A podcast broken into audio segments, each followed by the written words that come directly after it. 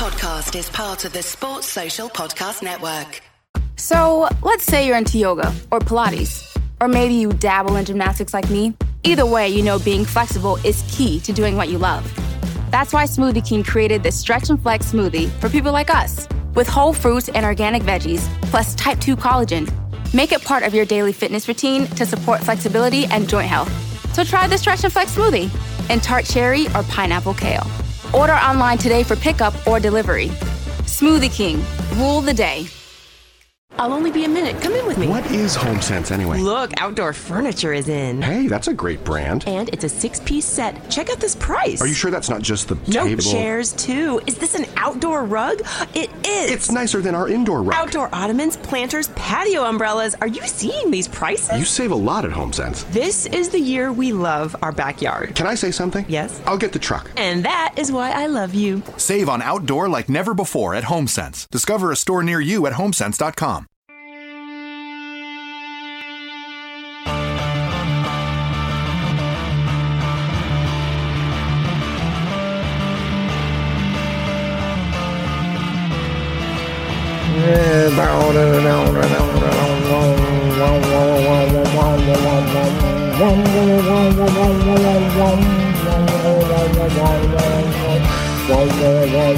Good evening. It is a Monday night. It is uh, the forum. It is the day trippers. Welcome. It's Ray Dicko, your host. Um, there are four of us as usual tonight. Four topics, um, and um, I guess we will uh, try and use this as a bit of therapy for what is uh, really starting to fall apart in terms of Liverpool's season. So uh, I have got uh, above me uh, Andy Young, top red. How are you doing, Andy? Uh, doing my best to stay at the top of redness at the moment. It's quite difficult.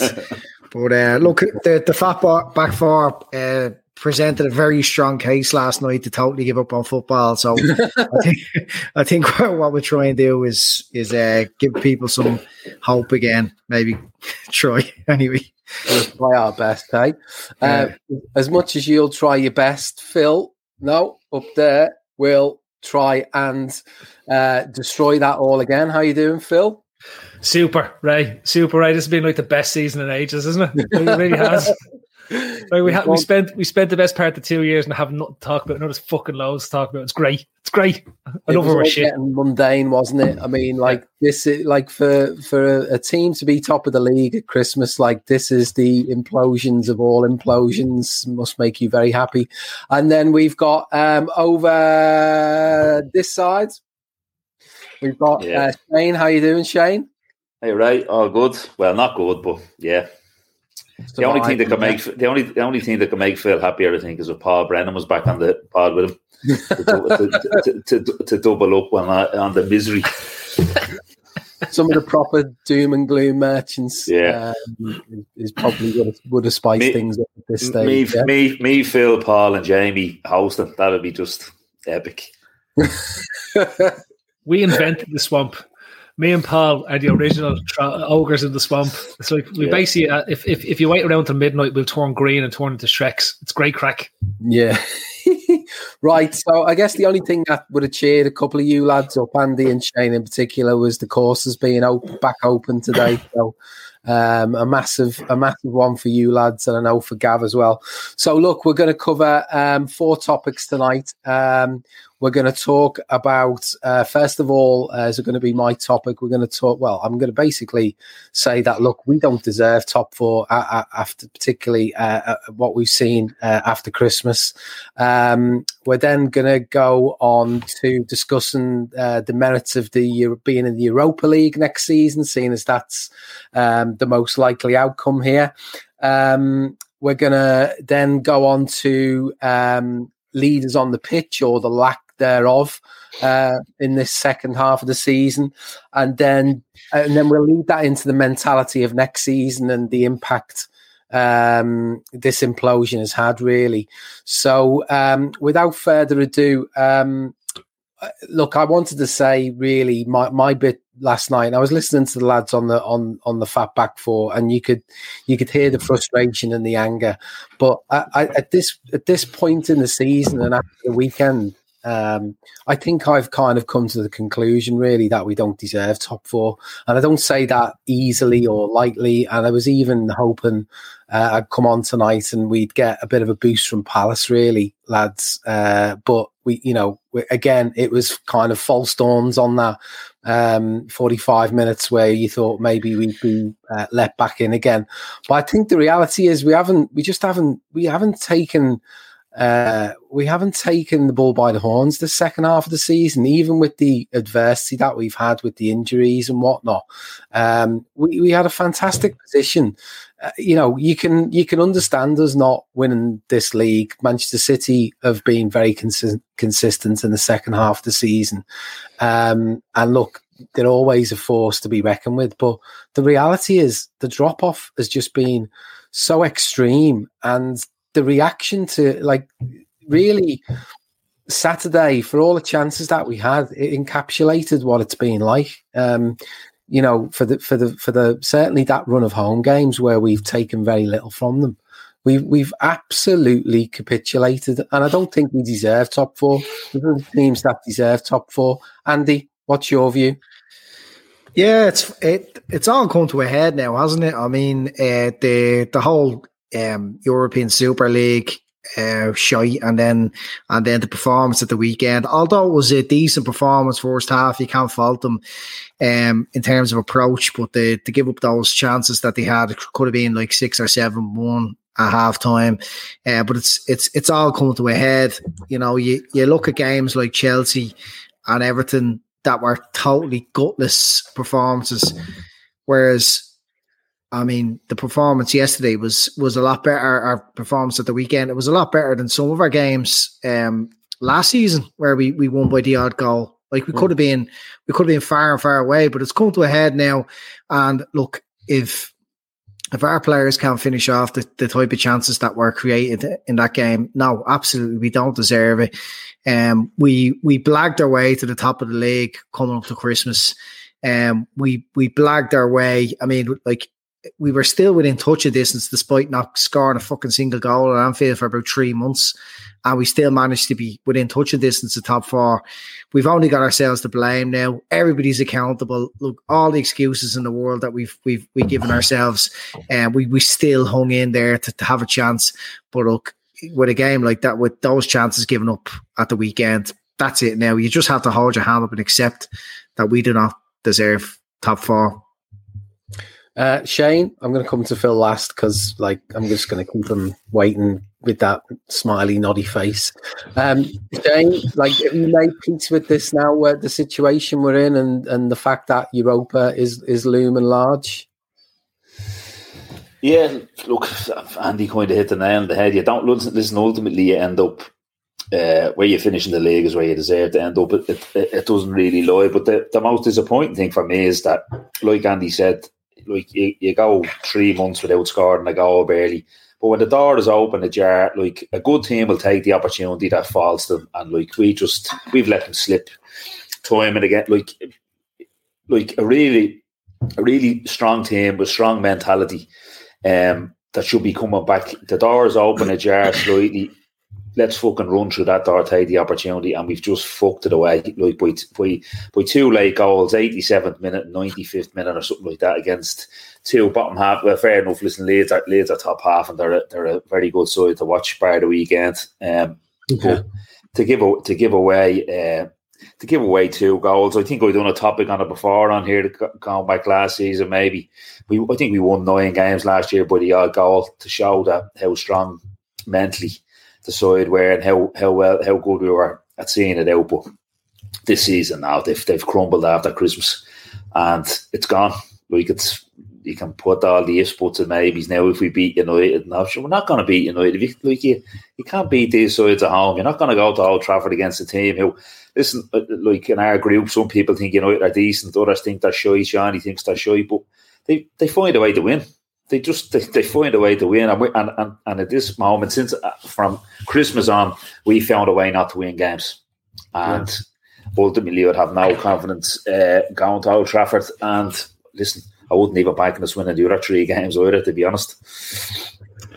Yeah, I mean, Phil, we, you can draw parallels to the bad old days now, can't you? you? Some of your famous trips over to Anfield to watch some absolute disastrous result performance. Ah. it's, like, Ah. you know, it's like the good old days for you. They're as great as memories, Ray. Seeing like big lumps of plotters knocking around a pitch like Firmino and fucking Phillips and some absolute stockings of shite in the team, it just takes you back to the good old days where we had Balotelli and Lambert and Markovic and lads were being thrown under buses. That phrase is back this year. It's it's just it's joyous. It's joyous to be back in this position. I'm bringing lads off the bench who just can't make an impact. it's like a comfort blanket. It's throwing a big comfort blanket of being shit around you, not not having to worry about achieving, not having to worry about upholding standards and pretending that like it actually matters. Like it doesn't. But like, I'll, I'll give you one thing. Right, I'll, I'll go the opposite way for you. Do we deserve to be top four? We deserve to be better than top four. We at this moment in time, if this team had an ounce of bollocks about it, we'd be second. We've dropped 15 points. 15 points this season from leading positions after 75 minutes. Hmm. 15 points on what we have at the moment would have us clear in second place in the league. That's research right there. It There is. you go. So that's that's that's what we're talking about in terms of this team. so the biggest the biggest enemy this team has is itself. Despite having like mm. farmers playing in, in it, right? Despite having fellas who finished playing football two years ago, despite having fellas who'll never play again, like you'll never see like everyone knows how much American football I watch, but I'm looking at these the, these lads and they remind me of all the undrafted free agents that you see torn up in, in a game here and there, and then you never hear about them again. We'll never know. In in three years' time, one of the questions be what happened to Rhys Williams? Where did he go to? Do you remember he played in a couple of Champions League games and we all think, doesn't he look like a baby um, Van Dijk. And then hmm. you never, never, ever, ever, ever hear about him again. Right? He's vanished. Ben Davies was that all a dream? Like there was a whole, there was a whole television series. Dallas was built around Ben Davies going into the shower. But where's Ben Davies gone to? He's- he's- like, what is he? Does he exist? He wasn't even on the bench just in case there was a chance he had to be put on. I mean, that uh, I don't know what was going on. there. I mean, you know, there was no outside of Rhys Williams. There was no Has- cover. It was almost like they people thought they was they would they would have triggered a, a five hundred grand appearance clause or something. Has anyone has anyone checked to see if if Ben Davies' uh, agent is the same fella as Ozan Kabak's agent? It, it looks it's starting to look like well if you, if you if you sign him, I get the other fella in for you. Do you know what I mean? Like it's like it's you're starting to question that deal completely. Um, but yeah, like uh, you know. Honestly, Ray, you say, do we deserve top four? Given the amount of winning positions we've been in, we deserve to be, as I said, we deserve to be second. If we were six points off City at the moment, we'd be saying, oh, look, it's been a really shit league. It's been a really crap situation, but we're only six points off City. Who knows what could happen over these last couple of games because they have dropped points here and there. If they drop one, they'll get nervy and they get back into this. And like this is where this is what's instead we're talking about. Oh well, we're only eight points off Leicester. Who knows if they lose all the rest of their matches and we manage to somehow go on a five match winning streak, which we haven't been able to do since the year torn twenty twenty. Then like you know we will definitely go on and win the league. Like this is insanity that we sit in at this moment in time. It's just, uh, you know, do we deserve top four? Not a chance. We're not a Champions League team based on what we've done this season. Manager isn't a Champions League manager. The players aren't Champions League. Outside of Mo Salah, there's not one top level talent that's playing in that team at the moment. Robertson is an average left back. Trent has been an average right back this season.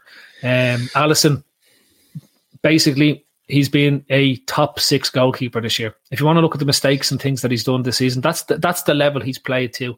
Um, and then you look at midfield. Wijnaldum is is done. I think his legs are gone.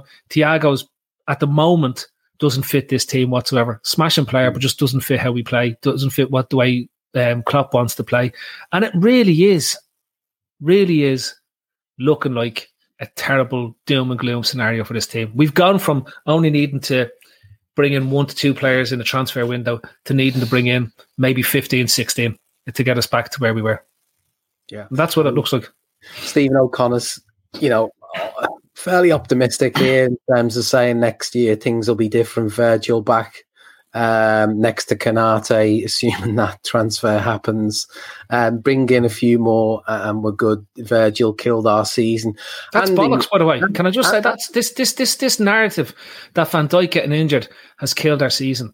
Like, if your team relies on solely one player to deliver top four, then how come we managed to make Champions League all the years that Van Dijk didn't sign for us under Klopp? Well, look, Yeah. look. If you remember, before Van Dijk got injured, he wasn't having uh, his best run of form in our team.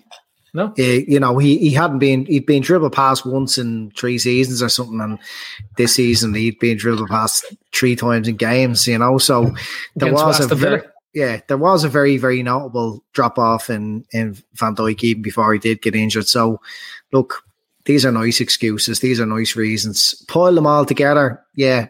You, may, you maybe got a strong case for why we fell off a cliff, but I mean that that that sort of thing in isolation doesn't wash.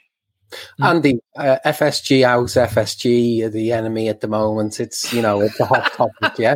Well, I thought Um, I, I actually thought that that was finished with.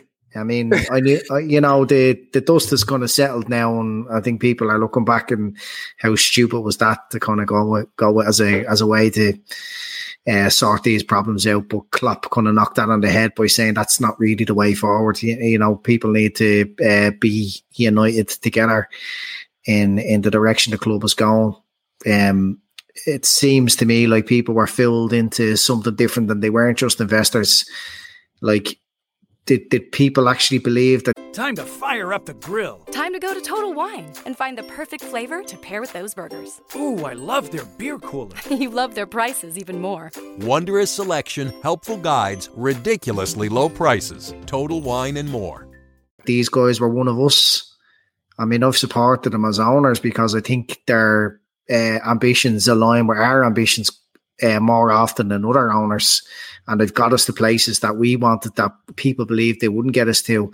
But this whole FSG out notion, uh, what what what is it people demand? They want they want investors to come in who are charity, who are going to stick to the very very strict nature of the whole club's ethos. Any billion air owner was going to opt into that fucking um, uh, European Super League notion. Every every one of them. I mean, people the, the type of owners that are uh, FSG outists are craving did it as well. So that's forget it. That's that's what we signed up for now. As John Barnes says, uh, these billionaire owners don't need to learn how football works. It's fans need to learn how billionaire owners in a modern game work. But And that's one- it. one- Unless we hit a big reset button, which which I'd love. say- the one thing you could say, and this is the, I, I, I want to link this back to the whole "Do we deserve top four in a way? The, the before the whole uh, Super League fiasco, in January, this started to rear its head about FSG's, you know, management uh, because of what was going on in that January transfer window. Because we were showing signs of uh, needing to, to to to bolster our numbers, not in particular in particular the centre back, and we get to the very last knock-ins of the of the window before we act. You know, it, it, has has this has their kind of approach and their lack of ambition, shall we say, come home to roost in terms of us not getting top four and us having to play Europa League football next season. Do you mean when when they weren't acting in January, where they had Yeah. they got one eye on what was Brion? Yeah, I'd say Yeah. I'd say that that had a big uh, major role. Look, what's what uh, what the pandemic has shown is how like football is a false economy as it is. Like t- shit can come crashing down really quickly. You know what I mean? You you buy a player for fifty million and he doesn't work out. Like when would you ever spend fifty million on anything for it to be worthless in a couple of years later? Um, but I think what the pandemic has shown is is no matter how much of a sustainable financial model you have, something can happen that you, you haven't, you've like, you get down 200 million, 250 million of a revenue stream in, in 12 months. You know what I mean? That's how quickly these things can happen. So to protect their asset, to protect the future of what they what they've invested in, it made total sense. And maybe they were just looking at that as a formality. Like it look when it all got announced, I couldn't understand it. Uh, I thought something is up here, something's wrong. Like none of this makes sense. Nobody's going to go for this. How could how could such intelligent people with their money be be so far apart than what, what fans want? But that's but that's that must have been what was going on. I don't know, but but look, that, that this conversation is going to come back and back, and eventually there will be some sort of departure from UEFA, um, uh, and and the way the the way the um football as we know it is at the moment. Clubs are starting to gain more and more power than the uh, regulators themselves, and they want they want the total departure, and it's just going to happen. Either there's a big reset uh, in football, and people decide that they're happy enough to not having the best players in the world coming to England anymore, and they're happy to go back to the way it was years and years ago when when you know the, the league was. No, it's not going to happen. But that's but that's um that's the only way football kind of repairs itself. But we're we're old school now. I don't think there's an appetite for our type of you know le- fucking stupid word legacy fans. Um, there there is the younger fan. Lads touched on it last night, and it's a really good point.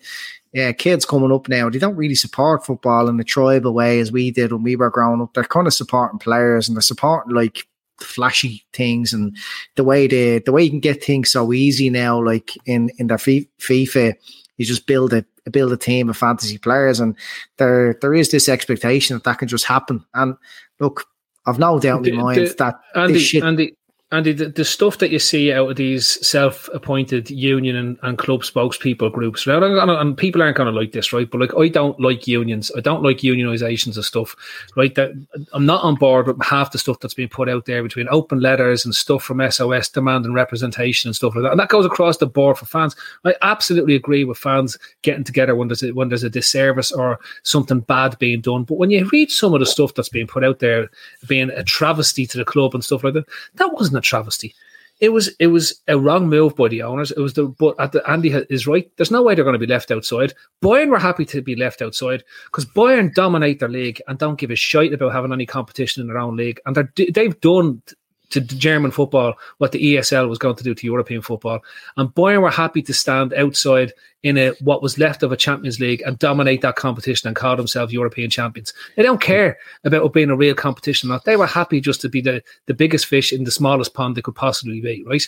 So in reality, when we get back to the idea of legacy fans, whatever, I, I find it very disingenuous that any fan group can claim to represent the whole fan body because there was people who thought well, actually, I'd, I'd, rather I wouldn't. I don't want to see Liverpool outside a Super League. I don't want to see Liverpool outside. Some of us had read into the, the new Champions League structure and thought this is an absolute cat's abortion of a tournament. Like, why would we like if you think the Super League is bad? Wait to see how bad this new Champions League is. And your man Ceferin is already talking about that they're going to go back and renegotiate about this this Super this new UEFA Champions League because the clubs that are in aren't even happy about it. So like, there, there was no perfect. This this whole thing is again is the media being led at dance and fans being led at mm. dance by the media. The media didn't give a shit about fans. They didn't yeah. give a shit about fans when the tickets were being overpriced. They didn't give a shit about fans when the fans couldn't get tickets to go to see Champions League finals. They don't mm. give a toss about fans until they want to drive their own narrative. Gary Neville mm. being held up now as the as the ambassador of fans. Fuck off. Gary Neville was holding himself up to make sure his pockets were lined with gold because he needs to keep funding his version of the European Super League when it comes to Salford Town. So don't cod yourself out there that fans care that that that teams are going to give voices to fans. They're not. They're absolutely not. Right, and they never will. I'm I'm going to move this on. to One last question on this topic before we get on to the uh, fabulous Europa League. If this, uh, this topic we spoke to, about for about two minutes, yeah. So if uh, if um, if we got if we got the lifeline of getting into the Champions League next season through some coefficient change in rules or whatever, would you be in favour or against it? Of which no if Liverpool, if there was a change in the in the just hypothetically, if there was a change in the that's not hypothet- that's not hypothetical. Not, not for this season, it's hypothetical, but that's what's coming down the road. yeah, the, it is. The, I'm just saying, if it was, if, mm. if if if it gave us a free pass, would you be would you be in favour of it or against it to get us into the league, even though we finished in say sixth position into the Champions League? Oh, we, we have to be in the Champions League every single time. Yeah. Sorry, listen the, the reality the reality of the situation is, is like the lad said, the, the, the, the owners made a wrong move. I, I was against it. I think there should be jeopardy in league football because other than that, that you're playing glorified friendlies. If, for instance, the season goes like the last two or three, where well, obviously there was the title race a couple of years ago, but last season we ran away with City have run away with to a certain degree. This season, if there's if the jeopardy has gone out of that with the Champions League places, you're playing glorified friendlies maybe from fucking January to May. I I don't like that, but at the same time, these fan groups and certain fan groups or whatever, if if we were the if we were the um, the bastion and we said, listen, we're not going to go into it, and the other and the other five went into it, and this thing took off there'll be uproar with our fans going, why are we standing here holding our flutes playing the Premier League when mm. all these are off playing in the in the in the European Super League? And why didn't we go into it? And how come we aren't in it? And blah blah blah. And why can't we sign this player? Well, because he's fucking going on to play in the European Super League. So Phil is right. Like, don't call yourself as the like the the owners looked at this and went, do we want to be in this? Or do we want to be from the outside looking in? And they mm. said, fuck it, we'll take a chance. We want to be in this if this is happening. And listen, I get the uproar. Like I said, I was against it. I like Jeopardy, uh, a Premier League football, um, having something to play, uh, something on your games week in and week out, having to go and get results to whatever, albeit a flawed system in the top four.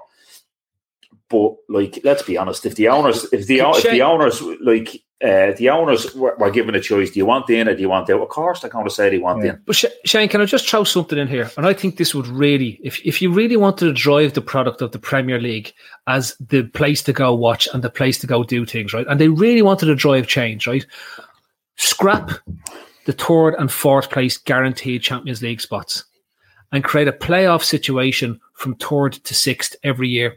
That the teams mm. go in and play against each other for the two, the two the two finalists get into the Champions League, and the next two get into the Europa League. Or do eight, and you could have mm. like a top eight and go down to a final and, and have an imaginary trophy that's there. That gives an end of season feel to all these type of things that we're talking about, and it mm. actually means that you win something.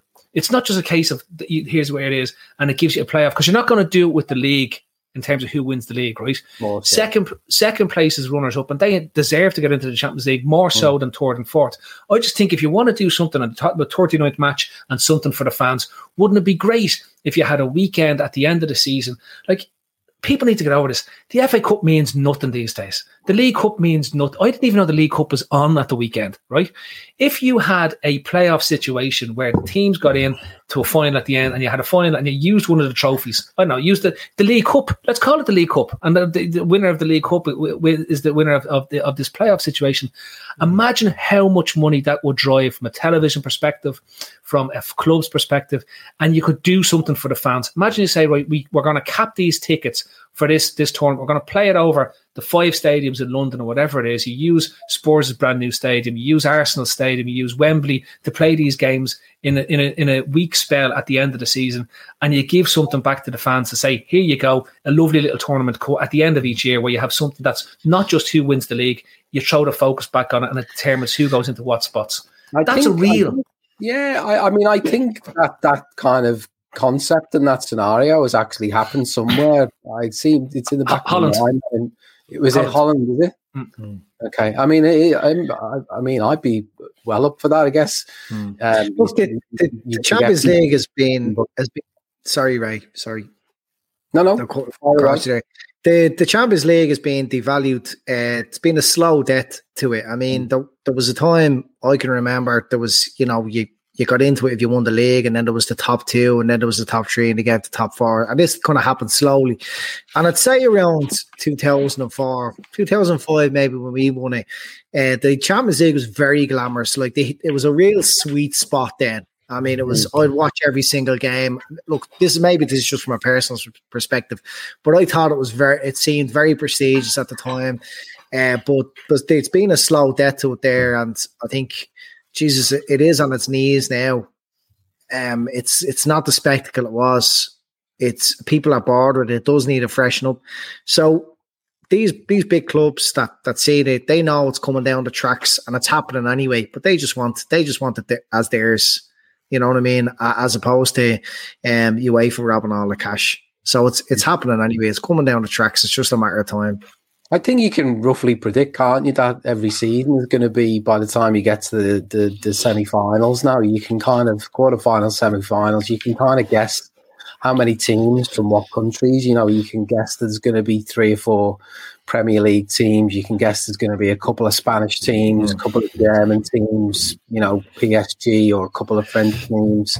Like the the, the it, it it does tend to be the same the same old kind of games as you get towards the end of the tournament, and it is it, it, is it is slanted that way. Let, let's let's let's face it, it, it it isn't really set up in such a way that you can really have a massive surprise package coming through and, and doing and doing some serious damage, sort of thing. Um, so look, we'll move it on Europa Can- League. Just, yeah? just be, just right before you go on. Like, I, I just think when it comes to the Champions League and going back to the original point, do we deserve Champions League? Right. I want to see West Ham and Leicester get into the Champions League. That's who I want to see third and fourth. If we're not in the Champions League, that's who I want to see in third and fourth because that means that ourselves, Spurs, Chelsea, and Arsenal, the traditional ones who are going to have money to spend in the transfer market, are all going to be in the same shit situation. And the only two who won't will be United and City. So if you're going to have any chance of having a better go at getting back into the top four or going for a run against the league, you want to put the teams that won't be able to deal with it. That's the Leicesters and that's the West Hams. I don't want Chelsea in there because Chelsea will use the Champions League to go out and attract the players that we want to attract instead of us being able to attract them. Whereas Mm. if we're all in in, on, in in a par and on an eleven playing field, then let's have us all outside as opposed Yeah. to three of them getting into the top four because that will just cement those three and make it harder for us to get back in. I think- I think Chelsea have got- Chelsea have got a chance of getting in by by winning the thing this season. I think that's a a realistic uh, second chance for them if, if they need to. But let's move on to Europa League. Uh, let, talking about finals, 2022. I looked it up last night. Um, Seville is the final of the Europa League in 2022. So look, that's uh, that's something maybe we can look forward to. Uh, Europa League to me is is absolutely winnable if we if we land in there. I presume I was trying to find out there before we come on. I presume with um, you know the way the cup competitions have gone this season, and assuming Leicester get in there, then I, I presume it's going to be what fifth, sixth, and seventh for Europa League this season. It's definitely going to be fifth and sixth. It's just a case of whether it's going to be seventh as well. I'm, I'm not 100 percent sure. I, I thought it was um I thought it was uh, fifth anyway automatically, and then uh, if if the winner of the FA Cup finished in the top four, then there was the, sixth place, and then there's some other thing with seventh because it's something to do with the Europa. Uh, sorry, the you. The, The League League Cup as well, yeah, Yeah. It gets you. It gets you into the qualifiers of it in May. So we, we- well, yeah, we finish, so we potentially finish, you know, fifth, sixth, or seventh. I don't think we want to drop down into this, you know, this new co- conference league or whatever it is that's that's being invented for next season. So look, Europa League. The, the final of that's in Talca Park, right? and just to and just to round back onto a point that Phil, Phil Attention Social Security and SSI recipients. If you did not receive an economic impact payment for your eligible spouse or dependents, you may need to file a 2020 tax return with the IRS and claim the recovery rebate credit. Go to ssa.gov slash EIP to see if you need to file a tax return and if eligible for other refundable tax credits, like the child tax credit. That's ssa.gov slash EIP. Produced at U.S. taxpayer expense. Or just to bring back up Ceferin and UEFA and all that. That that Seville Stadium, we assume it's the Pizjuan Stadium, Sevilla's home and not Betis. That holds about forty thousand, so probably get about two and a half thousand tickets each for the fans, right? so we got that ticket scramble to look forward. Yeah, exactly. So come on, Andy, give us try and try and give us your top red optimistic view of of, of Europa League for next season because it's looking likely. Yeah, I, I remember years ago, um, Tompkins wrote an article uh, trying to uh, actually make out that it's we're better off in the Europa League than the Champions League, and he, he put some case forward. But I, I don't know, like obviously, if you're le- if you're ruling with your brain, your head, you're thinking, look, obviously. You need to be in it. You know, it's the next best thing. It's you need the money. It's it's a good place. Um, to kind of build again. You know, this this whole Klopp era kind of started with a really good run in the Europa League years ago, but it's it's it's the fall it's it's the fall back that's that you know what I mean. It was good at the time, We it's it sounds cocky, but this this team are just too big for it now. I, I someone someone needs to talk me into feeling like it's a good thing to be in the Europa League again. Um, as my heart certainly isn't in it. We are talking about how the Champions League is so devalued now. The Europa League, it's just going to feel like an absolute joke. Um, maybe it's the punishment that some of the players need that they, they have to play their football there. But for me, it's like, um, you know, you know, if you're invited to the, the afters of a wedding, you know what I mean? You look, you look for any excuse, um, to get out of it. This is, this is the afters of the Champions League. This is the dregs the bus arrives in, you know, for finger and we're just like battling it out with shit across all, all over Europe. I would sooner a run in the League Cup or the FA Cup than this because the the graft that goes into trying to get to Seville, those group games all over um, mad parts of Europe that nobody even knew existed. Um, and then okay, when it gets to the knockout stages, quarterfinals, semis, it it becomes fun and worthwhile. But it's getting there. Now, like maybe to some of the pro. There's actually an extra knockout, you know, round as well. That's the other thing. Yeah. So more games. last yeah. 64 when you come out of the group, right? can I can I try talk into it? Yeah, well, just just just in a second. One one of the only one thing that maybe may just be uh, uh, something that would drive me interest if there is a bit of an overhaul in the summer of players. Mm. Um, that that Europa League run 15, 16, was it? It did gel. It did kind of bond the players. We did play some very exciting football. I think it was, I mean, one of the best nights at Anfield in the club era was against Dortmund. That you never mm, walk alone. Mm, like mm. that was amazing. We beat Man United on the way that year as well. And these were these were sort of games that sort of uh, galvanized the team and started to really develop this idea that we're really on the way up. So maybe if there is a few signings made, it could be a good a good thing just to, to stay out of kind of spotlight for for a season. But but my heart's not in it. I don't know. I just I just right now I just don't want to. Thursday nights, the butt of all jokes. and Sunday, and you'll always play Sunday then as you well. Will, you will pretty much always mm. play Sunday on Monday night. Up, up, up until Christmas. You will from yeah. the yeah from the groups from the start of the group stage up until Christmas. You will look. at. Oh, listen, Phil. I'm not going to know you're going to make a point about coefficient stuff like that. I'll leave that to you. But um, yeah, look. Have mate who's an Arsenal fan, and he kind of says, "Listen, I know everyone kind of degrades and stuff like that, but he says if you're not in the Champions League, he says you want to be in it. He just goes, you need to be in it for money. You want to be in it. Um, I'm not a, like Andy huge listen to draw come out and you'd be away to fucking Spartak, fucking Vladikavkaz or fucking Rotor Volgograd or something like that. You'd be all over the shop with them shy teams in Eastern Europe and all. But I tweeted after the Newcastle game, I put it in our group as well. Do you know what? Maybe a year in Europe is the fucking kick up the arse and the wake up call the playing staff and the management staff need um, to kick up the arse that they need because listen, Salah, Van Dijk, fucking all the top players, they don't want to be walking out to that fucking Europa League anthem on a Thursday night. What is it even? Um, I haven't But they, it's, uh, it's, it's, the it's the Venga bus. Yeah, they, they don't they don't want, they don't want to be walking out. Uh, the, they don't want to be walking out and playing playing. It's nowhere near as exciting as that in front of the in front of that anthem. So, but look, when you get look at get, getting out of the group and getting into some knockout football is always exciting, and you'll always look forward to a draw, and then click by the rounds from the last sixty four to the last two. Okay. and all. But listen, it, it, it, it like Phil has alluded to before, the Cats abortion of the 2024 Champions League, and Phil is going to, I know, eloquently tell us why we do no, need to the, keep, keep the Europa to take it serious. There's, there's more to it than just that, Shane, right? So, one, the same people who will rubbish Europa will hold up the FA Cup as a tournament and a trophy worth winning. It's not.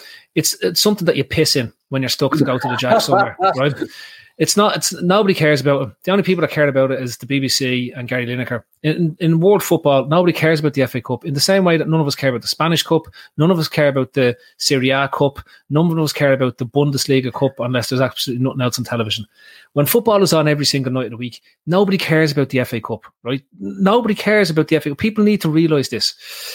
People care about Europe because when it comes down to a European final at the end of the season, people tune in. I remember watching the um, semi final. Rangers were playing against some mad team about it must be about eleven years ago at this stage. In and th- there was madness in it. And I remember just sitting there going, "This is a mad game to watch." We played Alaves in the what was the UEFA Cup final. That was one of the maddest finals I've ever seen. The Europa final tends to have some mad games. Even our Seville game, when we played Seville and we went one 0 up and we ended up losing three one, that's a mad game. You don't get that type of stuff in, in most normal games.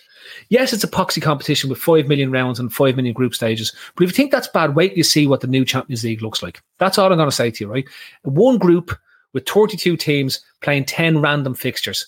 And if you don't think an, an organization as corrupt as UEFA isn't going to have hot balls in there and making sure that they get the, get the, the picks that they want to go on, you're mad, right? So you've got the coefficient bit. I think the coefficient thing is going to be scrapped in the in the Champions League because of the uproar that's gone on about it. But on the Europa side, we uh, we have six games in the group stage, right? Three away, three at home. If you win your three home matches, you can send Klopp's kids and his real kids, not not the not the the, the under nineteen teams, send them to play the away matches because they don't and matter. Jota. Yeah, don't don't send you don't send a single first team player that's going to play in the league match at the weekend. And I go as far as saying, if I'm Klopp, I don't even travel to those away games. I focus on winning the home matches because it's the same. It's the same strain on your on your league run as playing in the League Cup is the famous domestic cup. It's the same strain as having to play a midweek FA Cup match in the second half of the season is on your domestic piece. We're talking about three games before Christmas. And then after that, as, as Shane says, once you're into knockout competition, it doesn't matter who the knockout is, suddenly the, the suddenly the, the stakes get raised. And we do want to keep our coefficient up we do want to keep it up so as that when we get to getting back into the Champions League and we're seeded in groups, that we're in one of the better seeds, so as we don't end up in a group with Bayern Munich and Real Madrid and ourselves, and it's a real fight to get out of those groups. All these things matters. And I do the other thing, this Conference League, that scares me. The Europa League, I can find because the other piece of the Europa League that people completely forget and completely miss the point here is the FA Cup. You win the FA Cup, you get in the Europa League. You win the League Cup, you get in the, the European Conference League. You win the Europa League, you get in the Champions League. Yes. There's only two routes into the Champions League. Finish in the top four in your, in, in your league or win the Europa League. Oh, sorry, three, win the Champions League, but you have to be in the Champions League to win the Champions League to stay in it. So the only two routes in for the team that's not starting off in the Champions League uh, every season is the Europa League or your league position. If you win the FA Cup, it's Europa. You win the Coca Cola Cup, you're into the Europa, Pepsi Conference, Max Superstar, GM Conference League, right? So like the, that's what you end up in. So when people say, "Oh, the Europa," ignore that and focus on the FA Cup. Klopp is absolutely right to have, have no interest in a domestic cup. It gets hmm. him nothing. It'll, but this is the. It's not really Klopp, though, is it, Phil? Like I mean, no, it's, it's again, it's it's the fans' unions telling us what we have to what we have to think and what we have to do. Like no, I you, mean, like there's Kevin Ball, right? Uh, honestly, Klopp not taking Cup seriously has really pissed me off every year. Now this this isn't Klopp. This comes down from above, and it's the same with every owners. There's no money in these competitions, so they're setting their objectives for their managers. They're setting their managers' targets at the beginning of every season. They're saying, like, don't put like they're not the mentioned that in the, the, like the FA Cup and domestic cups. They don't even feature targets. Yeah, yeah. I can't they don't even feature even in the play. We know Liverpool like to go in for heavily incentivized yeah. contracts. You can't yeah. imagine that there's much incentives in those contracts linked back to Carabao Cups or yeah. FA Cups. Put it that way. And, yeah, and this is where this is where like it's it's happened in a sneaky way. Like over the years, um, we've we've been we've become convinced that the League Cup and the FA Cup mean nothing. The only reason they have they don't mean nothing anymore is because there's no money, and this is controlled by the the billionaire owners who came into the um, the Premier League in '95 or whatever and, and onwards. But in actual fact, they're still the competitions that are deeply ingrained in our history. Hmm. You know what I mean? And SOS or whoever you know people that are very entitled on Twitter now can can write open letters and, and tell um and tell people what they think. And we see Kevin there, like it's Klopp that's pissed him off. But in actual fact, this has been part of the transition that's football as as uh, as slowly happened in, in the last whatever twenty years. And people are only not even bothering to go in the FA Cup one year. yeah. And people are only biting back now because they don't because they the owners of these clubs have blatantly stepped up and says, "All right, everyone, we we're, we've been in the backgrounds for a while now, but here we are, and we're we're here to take over completely in your face." You know what I mean? When would you ever thought the day where people are going to step up above the governing bodies of the game, above FIFA, above UEFA, above the Premier League? And boy, God, are they shitting themselves because look at the reaction. Look at how, how they've got the media to respond to all of this. But that FA Cup, make no bones about it. They, they, if we get into an FA Cup final, which is a hell of a lot easier to do than to get to Europa, Europa League final and the pain that goes with it, I, I would I'll enjoy that day because I, I, I do I do miss miss lifting that. Yeah, But look, it, I- it, I mean, but think- Darren- but think I, I won't even watch it. No, but I think Yeah, listen, because because that's foot, modern football has convinced you of that. Yeah, No, but it's it's, not. it's, it's it's not it's Of not course it like has. it- it's it's not it's it's modern football. Look, it's it's like what you're. It's actually I'm agreeing with your point. I suppose with this example is Andy. Look, Lou- like Louis Van Gaal won an FA Cup for United. He was sacked nearly when he came off the steps after the match. Uh, Van Gaal won three and four years or three and five years while finishing top four all them times, and the fans nearly burned the fucking Emirates to the ground to get him out there. So th- like, it doesn't. It, it like even with fans and owners, it doesn't mean anything. Like there's there's two there's two major clubs that after winning the so-called best domestic cup you can win in world football, and the two managers got sacked uh, within well the Wenger one was coming and coming and coming. Van Gaal won an FA Cup sacked fucking a week later, and Wenger Yeah. won three of them in four years and was also pushed out the door. Um, Yeah, so Darren- I mean, look, Darren- the Darren top, top, Dunbar- Darren Dunbar makes the point there. The last time, essentially, the FA Cup was the second trophy was when the European ban was in place, and there was no European Cups or UEFA Cups that could be won by the English teams. And I guess that prolonged the uh, the attraction to the FA Cup. But but really, you know, coinciding obviously with uh, 92 in the Premier League and the money, it, it, diminished very quickly. The one thing I would say about, um, again, if we're on the subject of, um, you know, some things that the, the, you know, that the owners maybe can give back to the fans, let's hope that they at least have some kind of ticketing scheme next season that encourages you know, younger fans, families, whatever, to get to these Europa League matches because there'll be quite a few of them, and um, and you know, we we we we we hear a lot around ticket and ticket pricing and all that sort of stuff. At least if they can get kids back engaged, you know, young fans back engaged at like 30 quid a ticket or whatever it is, 25 quid a ticket, at least that will hopefully see be seen in a positive light. And we can use this hopefully one season out of the Champions League to gain a bit of uh, a bit of credit back with the fans uh, from the owners. Question to you, lads. What team, what English team has won the most European Cups? Which what? Sorry, What what English team and uh, which which English team has won its most European Cups? What do you mean? If you add up the Cup Winners' Cup, the Euro, No, no, no, Euro- no. Euro- You're just the European Cup, the Champions League, whatever you want to call it. It's the European Cup. It's Liverpool. us. Yeah, many of we won. plus Liverpool, yeah, Yeah, Six. six. and who then? What what English team has the second most European Cups? I presume it's U- United. United, United, United is as well, three. no? What Three. Euro, What English team has won the most FA Cups? Arsenal. Uh, Arsenal. Arsenal. And who's won the second? Who's won the second most? Say United.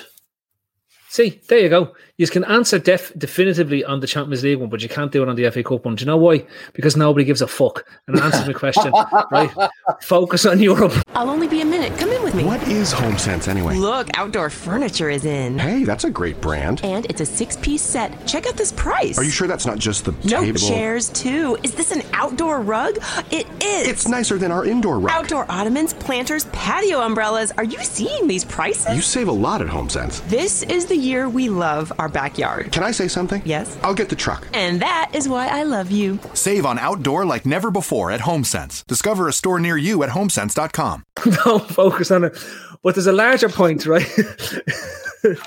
is that Liverpool's unique selling point over the whole year, our USP is that European trophies are in, embedded in our legacy, are embedded in what we do. We've won more European trophies than we have won FA Cups, right?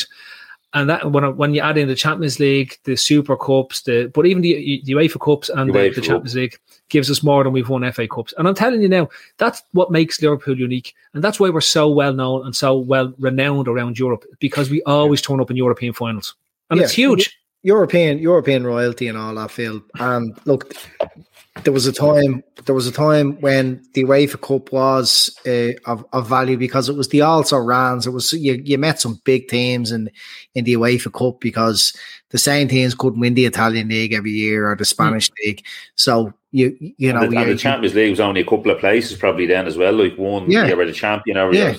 And that's- second.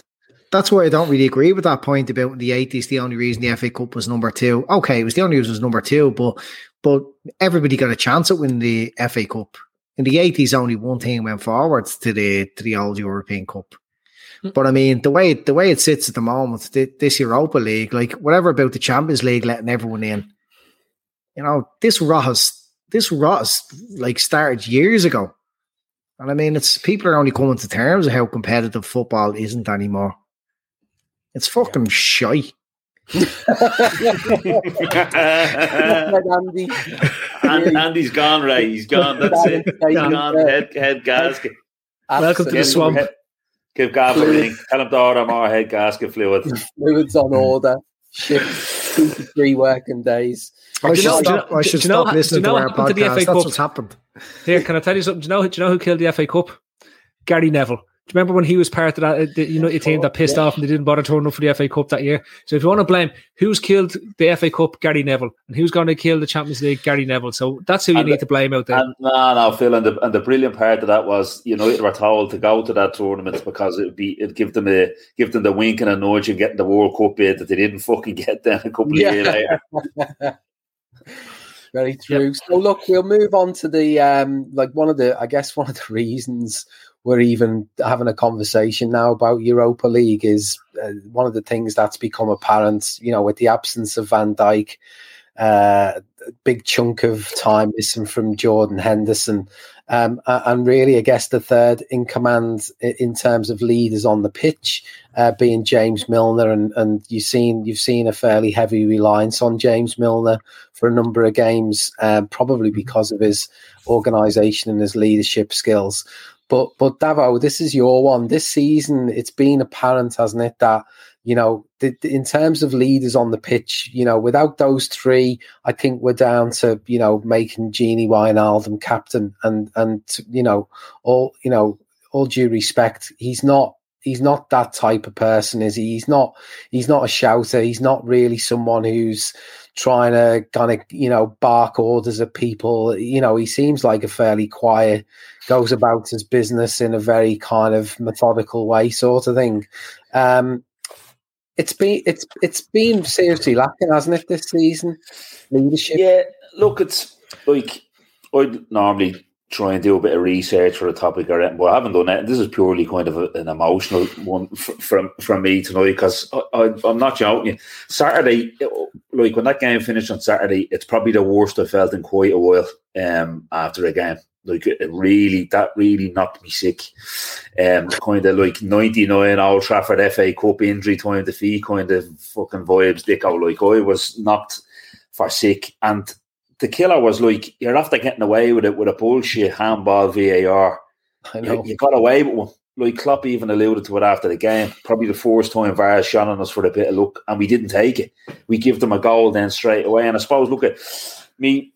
Topic was more leaders. Um, I I could be way off with this, but I kind of have a feeling that like dressing rooms are the same whether you're playing Leinster Senior League, United Churches League, the kind of Premier League, Europa League. you know, Europa League.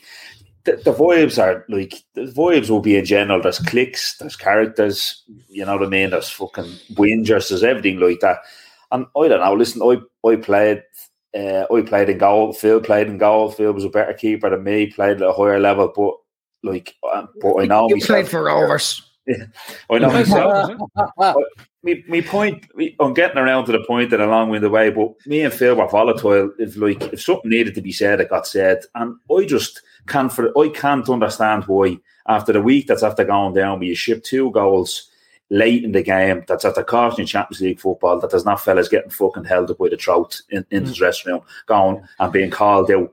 Why didn't you do this? You didn't do your job, and just like, but it's it's not happening because as we said, Phil made the point earlier, we've lost X amount of points, 15 or something like that from winning positions after the 75th minute. So we're not learning. Nobody is learning. Nobody is taking this team with a scruff of the neck. Nobody is, is taking any leadership. Yes, Milner's came in the last couple of games, or games he's been needed. I thought he's have to be played quite well. He shored things up a little bit, stopped the going end to end the weekend. Listen, Andy Robertson was out quoted in a statement today saying, listen, Liverpool are a Champions League team and we're going to fight to the end. Like, he lost the header to Dwight Gayle that led to the goal. Dwight Gayle fucking beat Andy Robertson to flick on the header for the goal. Like, stop coming out with statements and go and win the fucking header. Then, then we win the game 1 0 and we move on. It's just like, I was lucky enough to get to a couple of games last year, and, and they were. We beat West Ham by uh, uh, beat West Ham 3 2, we beat Brighton 2 1 after Alisson got sent off. And you never thought that we weren't going to see the games out. You always thought we were going to see the game out and, and get the win and, and move on because fucking you had big characters there to, uh, to to get you through.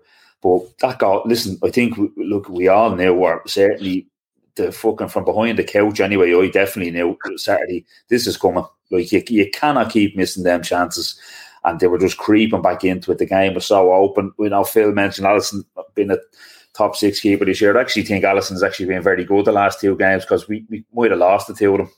Um, uh, only only for them. But yeah, listen, it's more than it's more an emotive uh, subject for me the weekend because, like I said, I was I was knocked for fucking six after that. I was puke uh, uh, us to not see that game out. So just whatever the what, whatever you think on it yourselves, where are the leaders? Why haven't they been there? Why, why does it keep happening?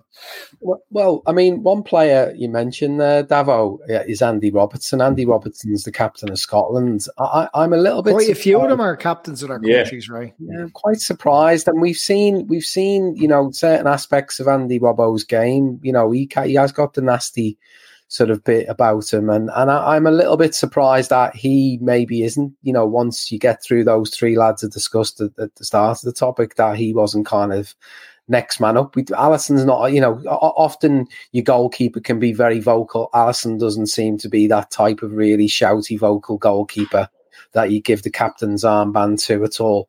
Um, Andy, um, like Robbo, I mean, he's he's an ever he's pretty much an ever present, so he, he would he would kind of fit the bill. Are you a little bit surprised that maybe he hasn't sort of stepped up into that role? Yeah, I mean, only only we know what the players are like, uh, or only the the management uh, and the other players know what other players are like. You know what I mean? What what for for us? I mean, put it out there, all of us here. What are the the leadership, the most important leadership traits? Of a professional footballer? Well, I guess unless you've been in that position, it's a, it's a hard one to say, isn't it? I mean, look at the end of, at the end of the day, I think there's a the, the aspect of being vocal, yeah, is is is a big one for me. And like Robbo definitely strikes me as being that type, you know, um, yeah. someone who can organise and marshal the back line in particular as well. I mean, you know that that's that's a big thing that we miss from Van Dijk. You know, and and someone who's got the trust of the manager as well. I mean, I I would have expected you know the, to be plenty of players there who who Klopp you know would look to lean on and depend on. But but yeah. maybe he does just have those. He has just had those core three that he's yeah. all of so, his mentorship and leadership sort of qualities and mold, tried to mold them three. And the fact that all three of them aren't on the pitch quite a lot, you know, maybe that maybe that's you know sort of come back to bite him, you know. Yeah. So I would have thought Robbo was one, you know, but I, I think on the pitch, an effective uh, communicator, a calm head to say the right things at the right time. You know, people that don't like Henderson will say he's always pointy and shouting. That's what you see on uh, on on match of the day is a few fingers being pointed, but we don't know what he's saying. We you know he's is he is he passing on the instructions that the manager's being given all week? Is he an intelligent player on the pitch? Okay, he he might not be the the most uh, gifted uh, with the but but he's he seems to be recognized as a really really strong leader. We see the stuff he does off the pitch now. Yeah. Um, with uh, with with what's going on on social media, we we see the things he you know uh, he stepped in last year with the uh, with the COVID payments and he he stepped in just ju- with the ESL starting you know so he seems to be very aware of his responsibilities. So there you have two really strong leadership traits: an effective communicator and somebody who's responsible and and, uh, and is prepared to be accountable. And maybe I mean, I last year I would have said, like I've wrote down some players. Like I would have thought Alisson would be a good a good captain. I would have thought Robbo, Trent, Virgil, obviously, Gini, Fabinho, Hendo, obviously, Salah, uh, captains his country. Firmino's captain Brazil at times, Mane's captain's country, Milner. Like, but maybe they aren't as good as we thought. Maybe they're maybe they're good leaders by example. But as as as far as captains go, we it's shown this year when we needed someone to drag us out of the trenches. There hasn't been anyone really. Milner's been about the closest to that. I mean, often often captains of countries are kind of figureheads. They're the best, The best players. player. Someone who, you know people aspire to be, to look up to. Um, you know that they kind of they want to they want to reach that that that position that that that that particular player has. I mean, for for you, Phil, is there a, like is there anyone for you that you thought? "Mm, Okay, I'm a bit disappointed that they haven't kind of stepped up and and and dragged us out of certain situations. I mean, it's been apparent, hasn't it, that the one thing we haven't had this season is we haven't had the ability to fight and come back from adversity in game. Um, lads talked last night about in game management. For me, it's more about us reacting to bad situations in games. Like, are you disappointed that, on that aspect as much as anything else around this season? I'm sick to death of people looking for something to blame. this is the latest in a long line of that's to blame for why we're shit this season. That's the reason for why we're shit. The the new narrative is to switch it now onto Klopp. Klopp is to blame for why we're shit this season. I mean, I'm seeing it coming through in the chats. Look at Klopp, he's sitting down and he's not involved anymore in the last 10 minutes. Like, it's the most Would you not? Would you not say that Klopp normally is standing on the touchline? I'll, I'll, I'll get into that in a second, Andy. But like uh, the the idea at this moment, we are hurting as a fan base. Most people are, um, in terms of what's gone on, right? And we're looking for a reason as to what's going to fix this. Where where we need a leader. We get VVD, we get Van Dijk back with a leader. We get Hendo back with a leader. That changes everything. All of a sudden, we stop losing games with ten minutes to go and fifteen minutes to go, and we're back and we're we're the best team in the world. No, this is deeper. This is the, it's not just about a leadership thing. So we talk about it. It's these players, yeah. Robertson is an experienced captain. Mane is an experienced captain. Mo is an experienced captain. And they all have captain qualities. And Mo was pissed off, if you remember, after that Midtjylland game where he didn't get the captaincy he wanted. like, like I, I'm that that to me, I'm there going. The question mark I have over giving Wijnaldum the captaincy, I just don't see the point. You've, you're tough for this guy out at the end of the season. You don't see, think he has the value in, in why he's there. I don't even start him at this point of the season. Not when you've got your whole season riding on it. And he's been a great servant to us, but I don't give him the captaincy and I don't start him. I, I'd say, okay, look, thanks for everything you've done. It's time now to move on because you're not going to be here next season. So when I look at it, like in, in reality for me, who do I give the captaincy to? So you look around and you say, okay, is it going to be a vocal leader? There's only so many vocal leaders on a team. And to, in my mind, um, you're probably looking at Phillips there as being the most vocal of the players that's in it. But does, are you going to give Phillips the captaincy? No, you're not. So you probably then need to find somebody who's going to lead by example. What player has put this team on his back and carried them for the best part of six months. And that's Salah. Salah. That's, that's that's where I go to with the captaincy all the time and I say, right, you've carried us. It's now time we recognise that you're carrying us, and we're going to respond to what you do for us on the pitch. And he scores at the weekend. We're giving out about the front three not scoring goals. He scores again. That's another twenty. Hey, don't forget the Johnsons are coming over. I want to find a rosé Jill hasn't tried yet. Let's go exploring at Total Wine. Their prices are ridiculously low. Wondrous selection, helpful guides, always low prices. Total Wine and more. 20 goals in the Premier League goals in the bag going into this season. He's delivered on what he has to do. And you say, right, you can because you can turn around as manager, you can turn around, you can say, see that? That's what you're expected of. Hmm. No matter how bad this season has gone on, that's what's expected of you. That's what you need to do. Stop looking for excuses. Stop giving reasons for why that didn't happen or I made a mistake or I turned off whatever. You go, that's it. If he can do it, I expect at least seven to eight of you can do it. If seven to eight of you can do it in every game, even for these last five games, we can still make top four. And I know it's, it's simplifying it and breaking it down, but I just think at, at times you can see that this team itself, uh, like the fan base, is searching for that simple answer that suddenly ch- moves it back from being the shit team to being the brilliant team again and that electric team. And and you got that feeling when they when they won those couple of games in London that they started to think themselves, yeah, we can go. And then they went back to Anfield and they were kick. Hmm. And so I, I do think there's a there's a bit of everything, but there's not one thing. So when, when Shane says about the leadership part, there, there's, there's an element of truth in that, but there's also an element of truth in it that Firmino has been crap for two seasons and he still gets mm. picked all the time. There's also the element that Mane, since he had COVID and, and that international break, has been absolute dog shit, right? There's also the element in it that Thi- Thiago hasn't fit properly into this into the thing. There's also the element in it that Klopp has got a lot of things wrong this season. There's also the element in it that we're making so a lot of big chances and not scoring them, which is completely different to what we've done over the previous two to three seasons. There's not just one answer here. There are so many things to solve that we're not going to solve them all. And the leader part will solve itself. And the big part for me was the last time we had this, and I know we got might have, but the last time we had this, we had to go and bring players in to instill that leadership talent into the squad, with the exception of Henderson, right?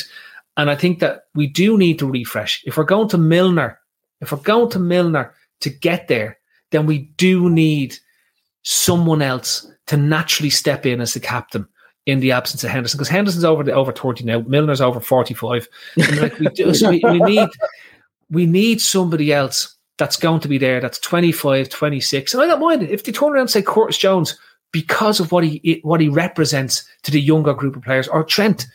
You know, people say, oh, if you put, give him the form that Trent has been in. No, maybe that really, really drives Trent on to do something incredibly special because of what, what's there, right?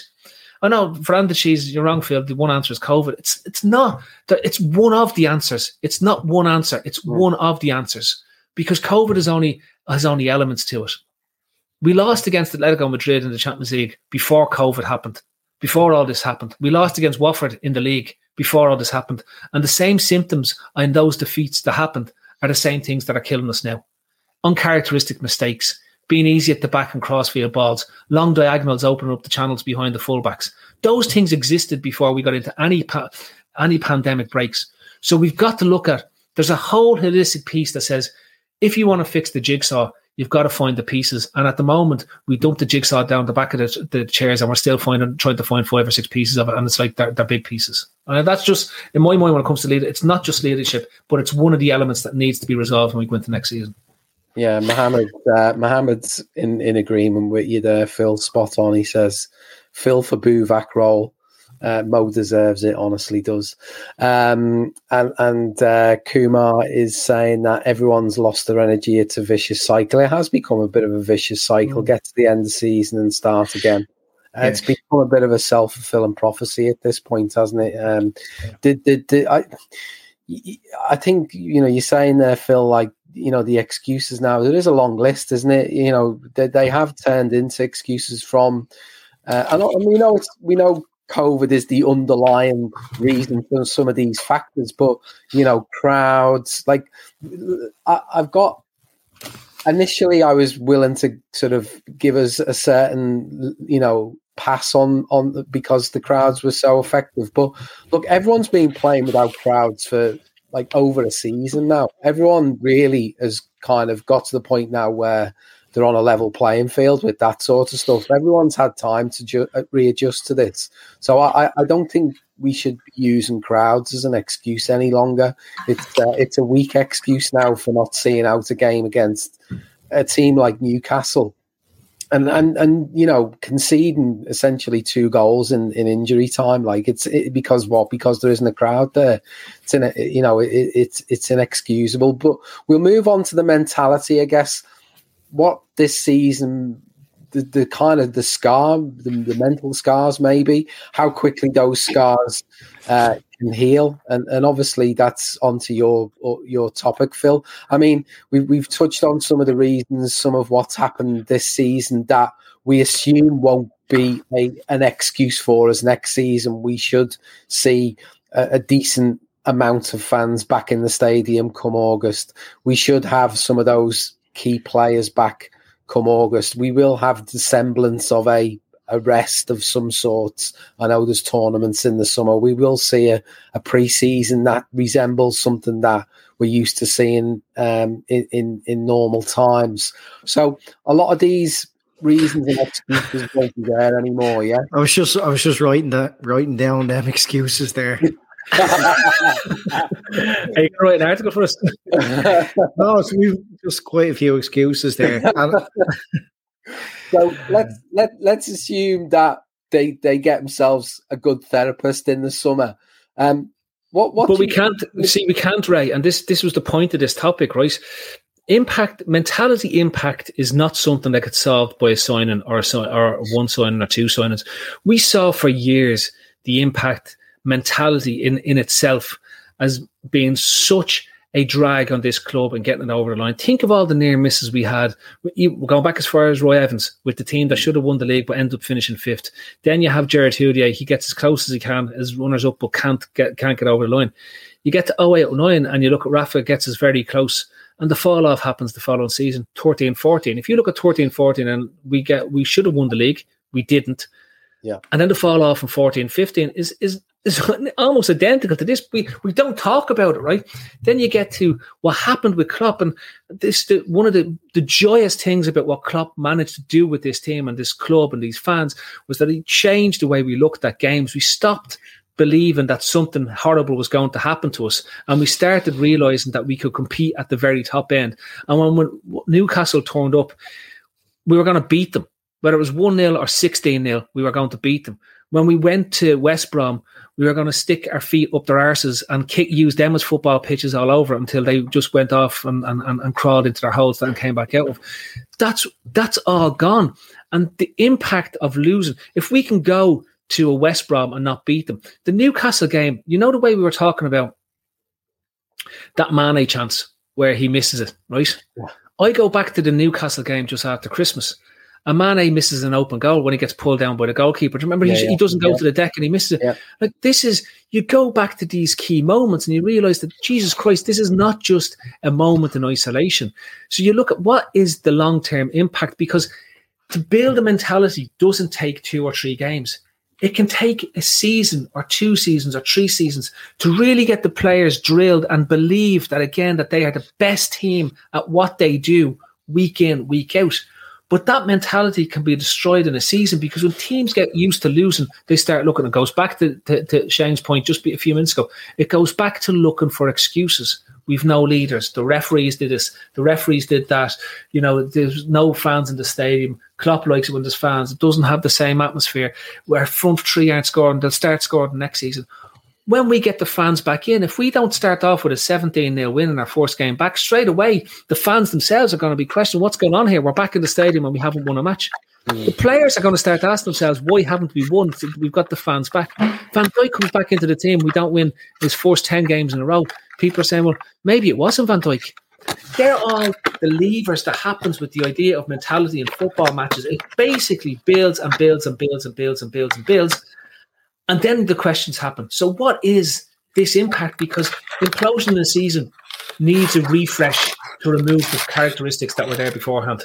What is Shane doing? Are you on the line? Shane, have, have, you got uh, something going on there? Davo station. Davo station.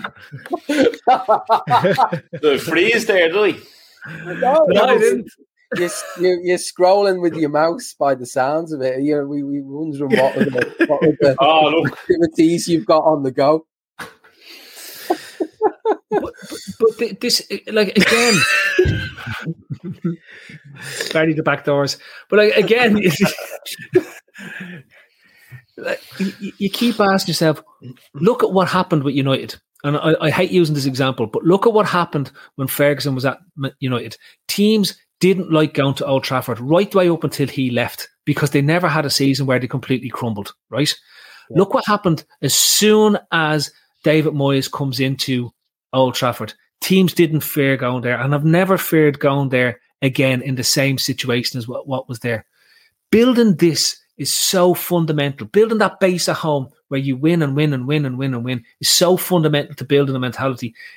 That to me is the biggest question mark that we have going into next season. It's not leadership, it's how we rebuild a winning mentality in this squad.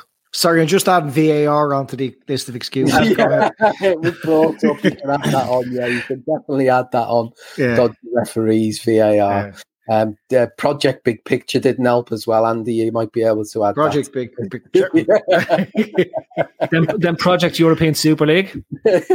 well, that, that that's that's still to be uh, that's still to be Self-inflicted. decided. I was actually shocked they disallowed that that uh, that that Callum Wilson goal. You know, given that we were so bold in the week before. Yeah, yeah.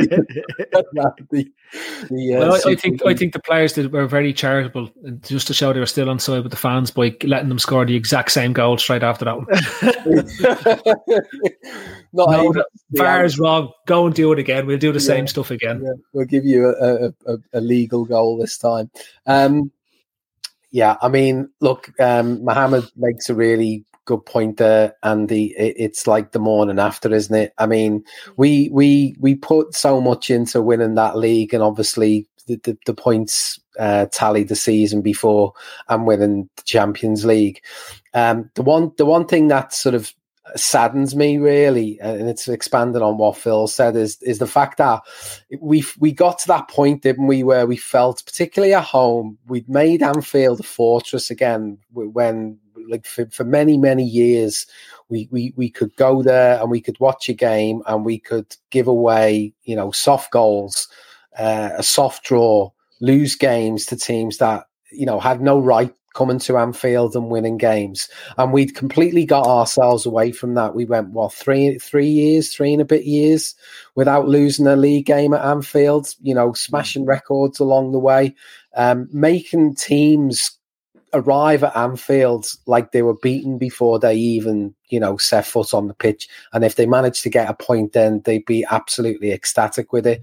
Whereas we've now we've lost that, we've lost that aura, we've lost that uh, mentality of the opposition feeling like they're defeated. We've got to try and build it back up again. It's not something that you can suddenly replace, is it? In even the over even the course of half a season. I don't know. Um, look, Mohammed's pointed. Then there there was going to be a natural dip that came with winning the league. You know, right at the top of um your motivation is that self actualization. They they what they wanted for so long came to fruit. You know what I mean? This was it. This for Liverpool fans, for the players, for Klopp. This was the thing we needed for so long, and we didn't even get to like you know. And so you're going to have a natural dip anyway but they didn't get to enjoy it. They didn't get to reset. They didn't get to kind of go away and and, and think about what next year's motivation is. So and, I, and add that onto the list of excuses. Um, Yeah, please do. But but but to be fair, we were able to do that, weren't we, in the previous summer when we'd won the European League and they'd got Yeah. the parade and they had managed to see what it meant to Yeah. to fans and they could go again. Yeah, exactly. So look, it's I think it I think it's a as humans we like to think there's a reason for everything, you know, and to try and make an, underst- an understanding that that is the thing. And I'm sure the players are doing the exact same thing. So maybe something as simple as Virgil being back around the training ground and training with the players is going to give this player the players the belief again that maybe that was the problem.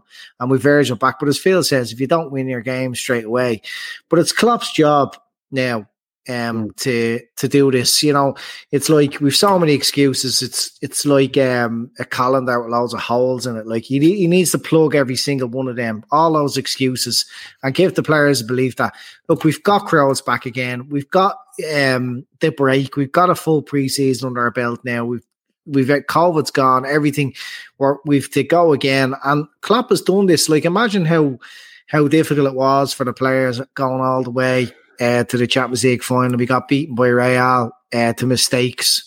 You know, to pick them back up and go again, to finish in second in the league and picking the players back up and going again. This is this is Klopp's biggest challenge now is picking mm. the players back up off the floor.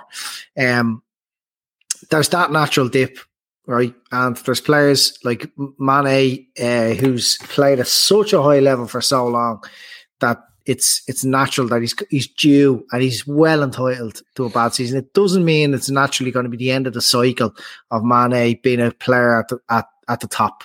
It may be, but it may not be. But there's definitely this this team.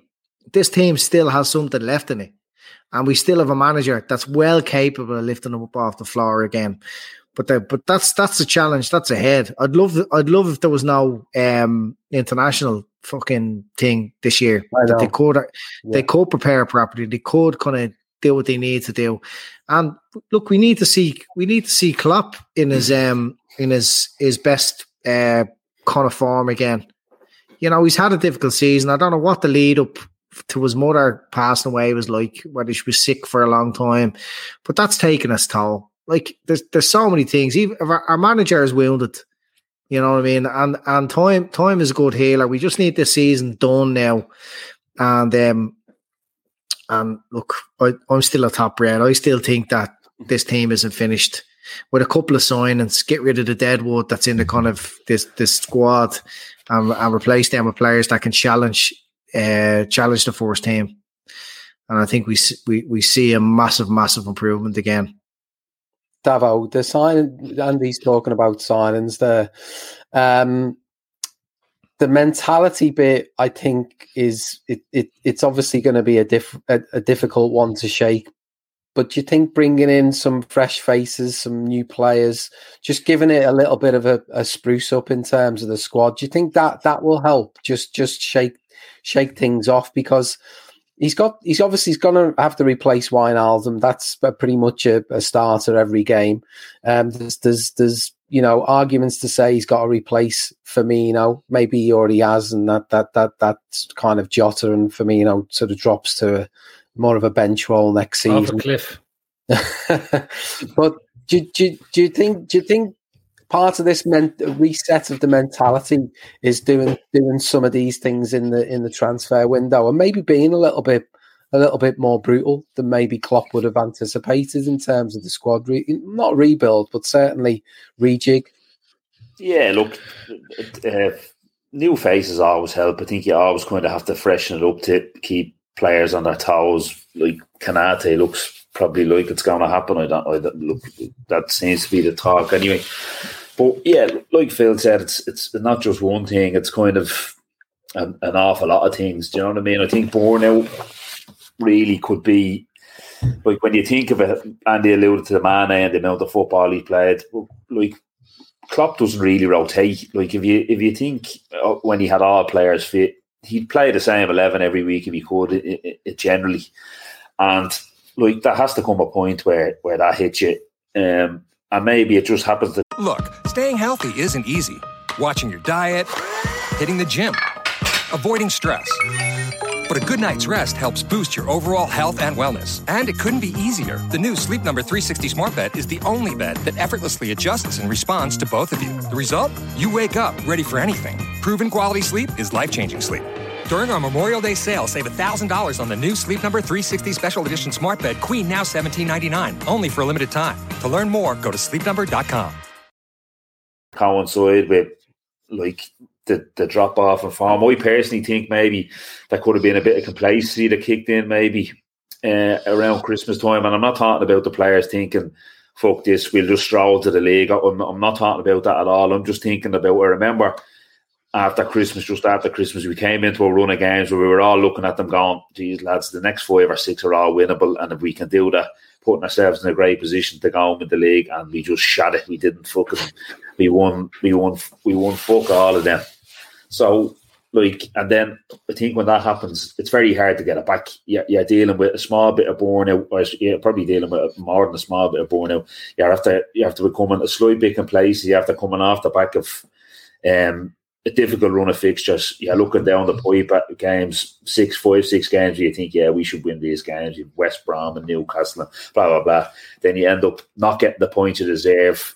You're, you're, you're getting that bit more leggy, and then it all just comes fucking. It all just comes tumbling down. I, I, I think that's that's that that's kind of the way I'd, I'd see it. Um, maybe you know what I mean. Yeah, I mean, Phil, um, you, you obviously sound like you think it's going to be a bigger mountain to climb next season than maybe a lot of fans are, are, actually accepting or willing to kind of consider at this stage. I mean, what do you think is a successful rebound next season, given given the hole we've fallen into? Depends on where we finish, mate. Depends on where we finish. If we finish outside Europa, then you uh, there's there's absolutely no excuses and when I say outside Europa, I'm including the Europa Conference League as well, right? But there's like there's literally um you can't you can't afford not to get Champions League. There's no excuses, right?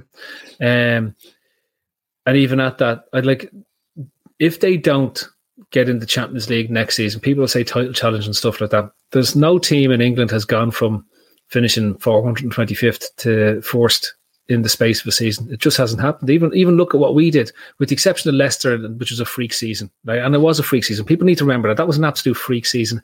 This is a freak season as well, where you have Leicester and West Ham possibly getting into the Champions League. So next season won't be a freak season that's what people have to remember. The the traditional teams will be back where they are. You'll see Spurs with a new manager, and they'll they'll throw whatever amount of money they've left over in their pot at it because they they know they need Champions League for that stadium. You'll have United spend another 400 billion despite them having no money in the pot to go and spend money in because they want to be seen to be still one of the top clubs in Europe. They'll be in the Champions League, they'll, they'll bank on it. And you'll have Arsenal who always find money because they have a big stadium there. They'll have fans coming back into the stadium that they do. And Chelsea are just going to, they're going to, Chelsea are going to back Tuchel. They'll give him as much money as he wants to, to rebuild that team. So in reality, I'm just like looking at it saying, we need to get Champions League. We get back in Champions League, then we can go and and really see where we end up, right? Um, I don't care about domestic cups. If we get in the Europa League, I want us to win the Europa. I actually do want us to win the Europa, and I want us to get top four. And like the other thing is, I think a lot depends on what we sign, right? If we go the route of signing five and only one is actually a genuine upgrade on the starting position that we have at the moment, we're going to be in the same position this time next year, battling away for fourth place, right? If we go out and sign three, I'm not worry about signing five. and I'm talking about signing three players that are at least in the Salah type bracket or the Fabinho type bracket, okay? That really refreshes the spine. For me, it's refreshing the spine of that team. So we're talking about Wijnaldum going, he's been part of that spine for four years, mm. right? That's what we need to refresh. Yeah. We need to have a young gun in waiting to come in to replace Hendo as well. They need to go off and have that that person ready to come in and start getting games in the same way Hendo started getting the games. We need three of those players. We need something in midfield to go with Fabinho. I think Thiago can, can do can do something when he has the right support cast around. But I really, I really, my, my biggest concern is up front.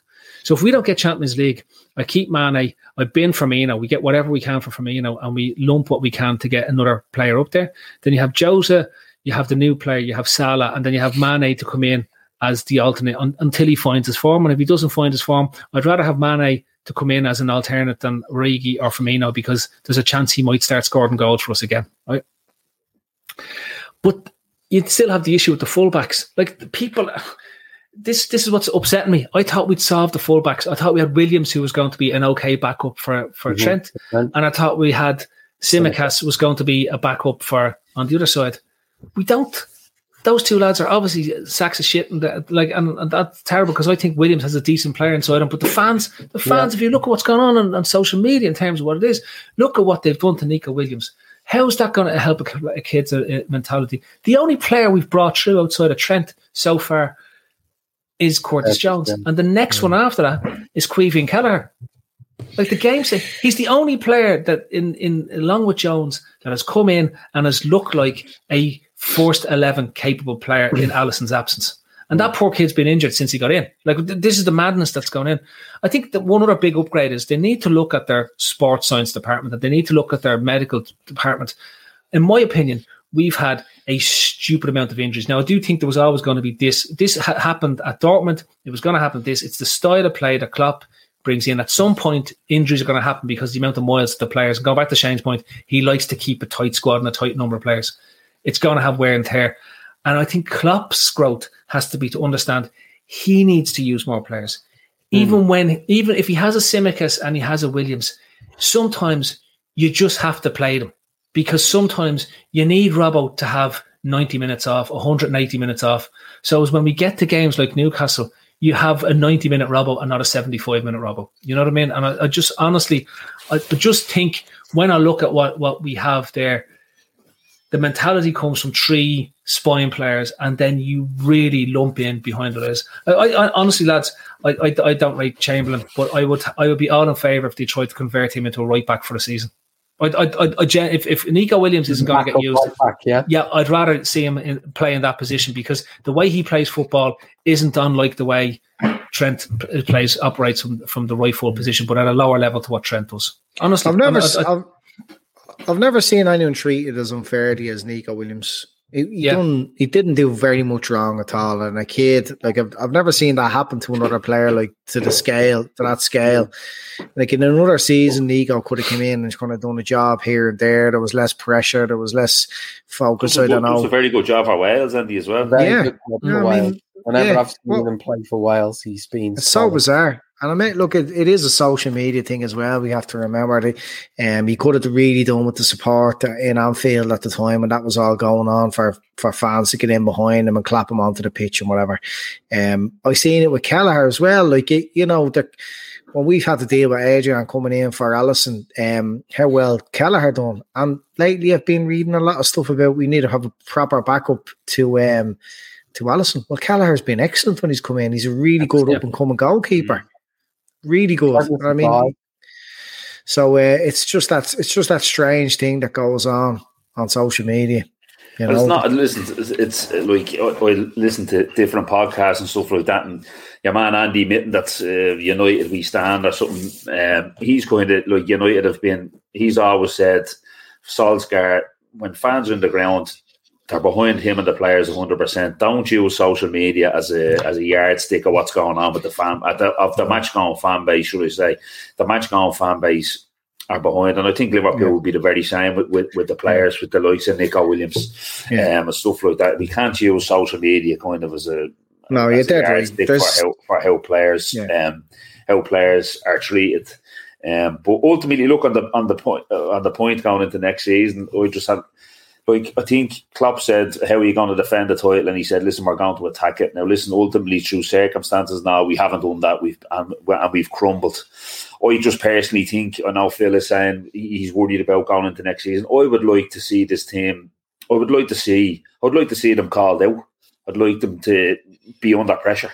I'd like them to be pissed off with articles that's getting written. I'd like them to be pissed off about things that are being said. Now, having said that, I don't mean lines being crossed on social media and people being fucking dogged or anything like that. I mean researched pieces, stuff like that, saying, look, at this isn't good enough. He wasn't good enough, X, Y, and Z. Because I, I think all, elite sportsmen that you go in any sport, and Michael Jordans and everyone else, like when they're kicked, when they're when they're written off, they come back stronger. And I think we need to see that from this team. We need to see. I'd like to see them called out, and I'd like to see them respond.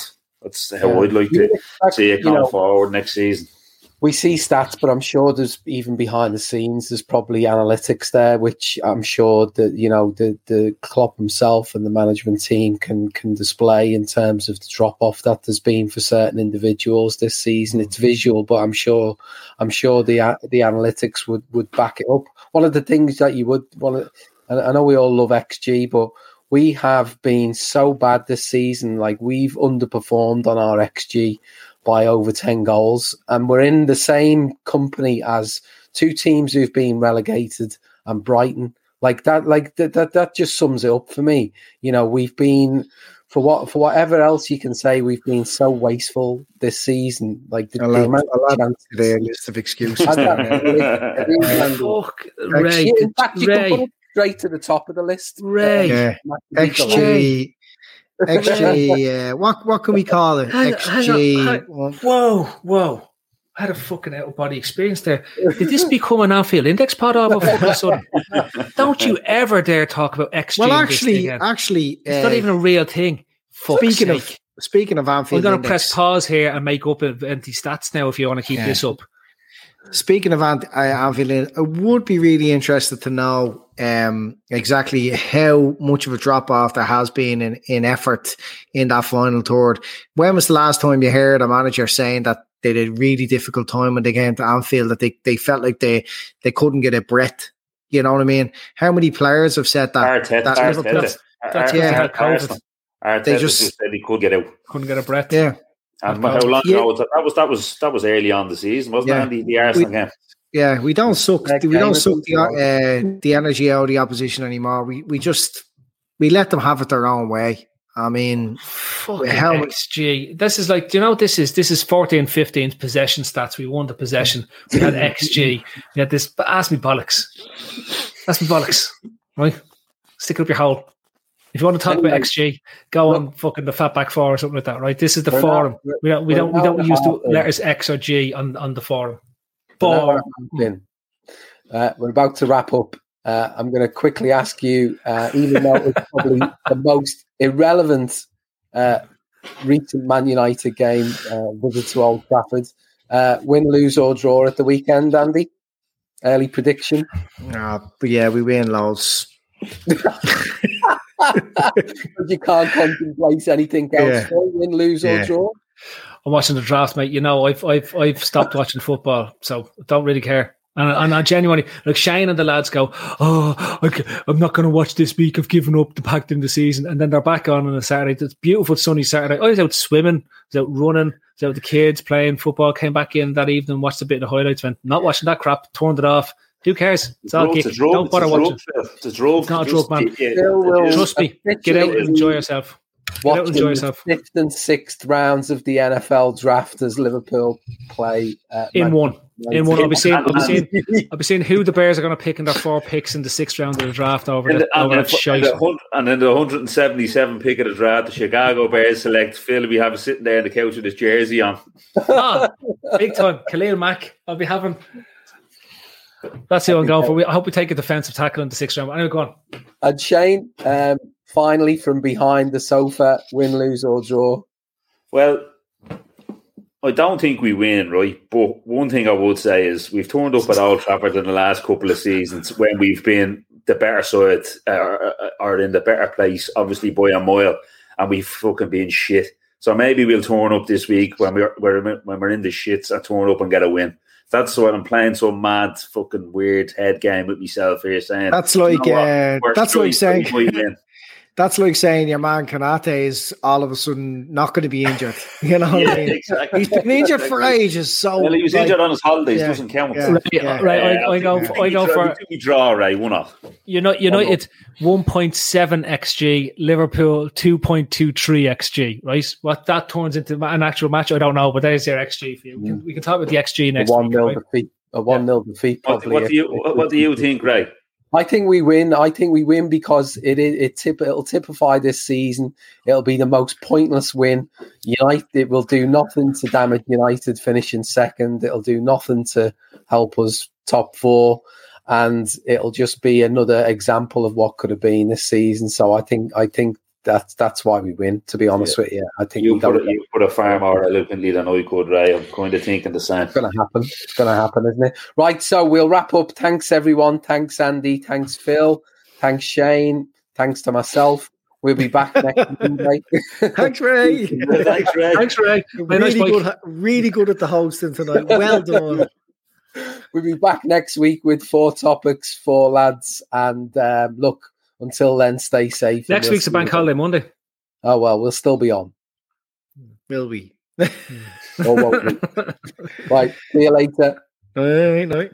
Press So let's say you're into yoga or Pilates, or maybe you dabble in gymnastics like me. Either way, you know being flexible is key to doing what you love.